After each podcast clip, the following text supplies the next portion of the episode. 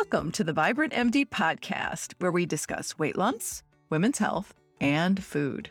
I'm your host, Dr. Heather Awad, a family doctor and certified weight loss coach. This podcast is informational but is not meant as medical advice. Anything you want to change after listening should be discussed with your own doctor and personal medical team. I'm so glad that you're here with me today.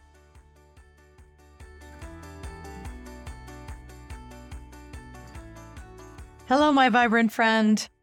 I'm glad to be with you here today, talking about change of season. I'm in Minnesota and we've had a drastic shift in the weather here. So maybe you have too. It's turned really cold. And then we had a little break, but now again, cold. So one of my clients asked a question about this because she has been doing really well on her weight loss journey. And she said, Gosh, I eat so differently when the weather's cold that I feel like I have to rethink everything again. And that's really relatable. Maybe where you live too, if the weather changes quite drastically, you feel the same, or you continue to eat what you were eating and you don't like the food that you're eating now. So let's take a look at this. Now, I love to have my greens with a little vinaigrette in the summertime, but when the weather turns cold, I'm much more likely to grab a handful of greens out of a bag from the grocery store and stir it into something warm that I'm making. Or sometimes I'll even just put a handful on my plate and scoop whatever hot food I'm having on top of it so it gets kind of wilty and warm and it's I think it's just so nice. So there's different ways to look at this and we'll talk about that today. Now I recently asked my family for some suggestions on soups to make because that's one of the things I like to do once the weather turns cold. And then they didn't pick any of my favorite soups and I tried really hard not to make a face. Do you ever do this? I asked them a question and they gave me an answer I didn't want. So I don't cook all the days of the week, but I was a little disappointed that they didn't just pick my very favorite soups. So I will make some of their favorites as well as some of my own favorites. And I'm not cooking anything that I don't like to eat myself. All right. So, like I said before, this client brought up this change of season, and some of us really eat differently when the weather goes cold. My suggestion is to look at what you like to eat in the new season. So if you think about what would I normally make in November or December for dinners or lunches or whatever, and then put that up against the perfect formula for a weight loss journey meal. Does it have protein, fiber, and healthy fats? So if you listen to my recent podcast on the perfect weight loss mm-hmm. meal, you know what to do mm-hmm. now. You think, okay, I've got this meal. Do I need to add something? Do I need to drizzle a little olive oil on top for healthy fats? Do I need to add a little bit more vegetables so there's more fiber there? It turns out that comfort foods are just fine if you've still got protein, fiber, and healthy fats, and if you don't overeat. And the way to not overeat is to pay attention while you're eating so that you stop before you overeat. It is very acceptable in our culture to overeat. And so you do have to pay attention to not do that. Now, some of you are thinking, you can't just eat anything. it is true. There are some foods that do not serve you on your weight loss journey. Now, perhaps you ate chocolatey oatmeal every day you know, oatmeal with some chocolate chips stirred in during grad school days. But now maybe you eat a savory breakfast because it keeps your blood sugar lower and helps you lose weight more easily all day.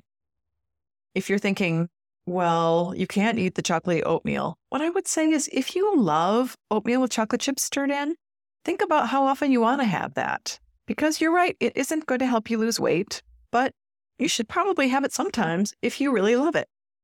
And if you don't like the savory breakfast that you ate all summer and fall, now that the weather has turned cold, what could you have now? Maybe you're going to have overnight oats with nuts and fruit and not chocolate chips. so, you choosing what you're going to have is very powerful. All right. So, if you've looked at what you like to eat this time of year, and how that will fit into your own formula of what you're eating on your weight loss journey. dig deeper and look at some other food habits.